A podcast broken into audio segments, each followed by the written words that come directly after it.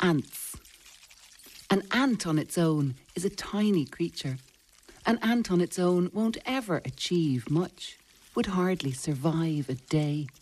But a colony of ants is a superpower to be reckoned with.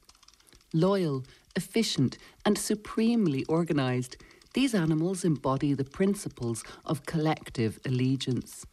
In ant society, where there is no such thing as individual decisions or self-serving behaviour, worker ants willingly sacrifice themselves to defend the nest or to gain control of new food sources. Each colony consists mostly of workers, all sisters, all united around their mother queen. In this tight-knit community, where the queen lays all the eggs, care for the young is also a collective endeavour. And they all look out for each other too. When a worker is physically threatened, perhaps pinned to the ground or injured, her nestmates immediately sense her distress and come to help. But how the word travels so fast was for long a mystery to scientists. A young biologist in the 1950s by the name of E.O. Wilson, later to become one of the world's most renowned biologists, was perplexed by the puzzle of ant communication. As a budding entomologist with a particular interest in ants, he had a hunch about how ants manage to communicate so rapidly and efficiently between the many members of a colony. He speculated that the signals by which the trapped or injured ant alerted their peers to the problem were encoded not in sounds or visual signs, but as chemical messages carried on the air. He inspected the tiny glands where ants produce special chemical substances, and brought in a chemist to examine the structure of the chemical messages. He enlisted a mathematician to construct models of the diffusion pathways that these chemicals would take once released by the ant. He finally established that worker ants indeed release evaporated pheromones to communicate with their nestmates. This phenomenon is now widely echoed in alien blockbusters and sci-fi novels, when strange beings can understand each other without language, when a community of creatures seemingly operates as a single entity, when the all-knowing swarm is a force that can't be overcome. Scientists now consider a colony of ants as more of a superorganism than a collection of individual separate beings.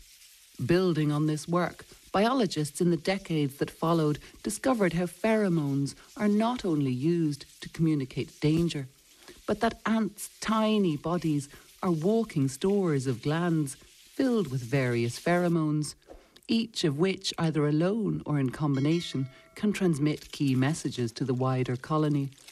Through signals encoded in pheromones, each ant is able to tell her nestmates when danger is afoot, to disperse without delay. A different combination of compounds declares that she has found a new food source. "Come follow me," she says, with her pheromone signals. The repertoire of pheromone signals covers upwards of 20 messages.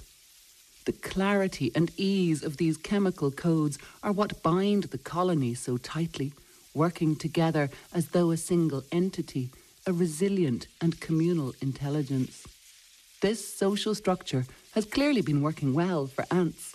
The fossil record tells us that ants have been around for tens of millions of years and have changed very little over time.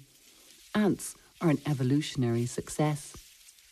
In many ecosystems, such as the tropical forests of the Amazon basin, ants make up a whopping 10% of the entire animal biomass.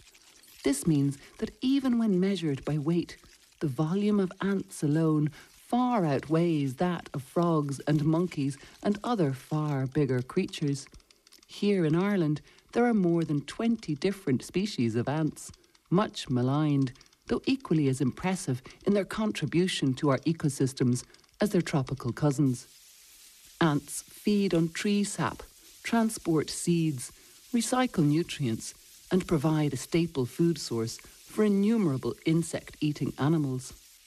When ants emerge en masse from underneath stones on a warm, sunny day in August, it is all newly made males and queens, who have been created especially with wings so they can fly in the air and meet and mate.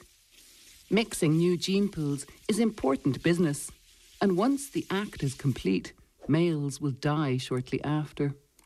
These swarms of flying ants, much as we might squirm at the thought, are airborne orgies that also mark a special time for swifts and swallows. This is a time of plenty, when the flying ants are perfect sustenance before the swifts and swallows depart on their epic migrations south. So before considering such things as ant spray, give a little thought for these essential workers, wondrous in their own right, invertebrates who provide the backbone for all the rest of us.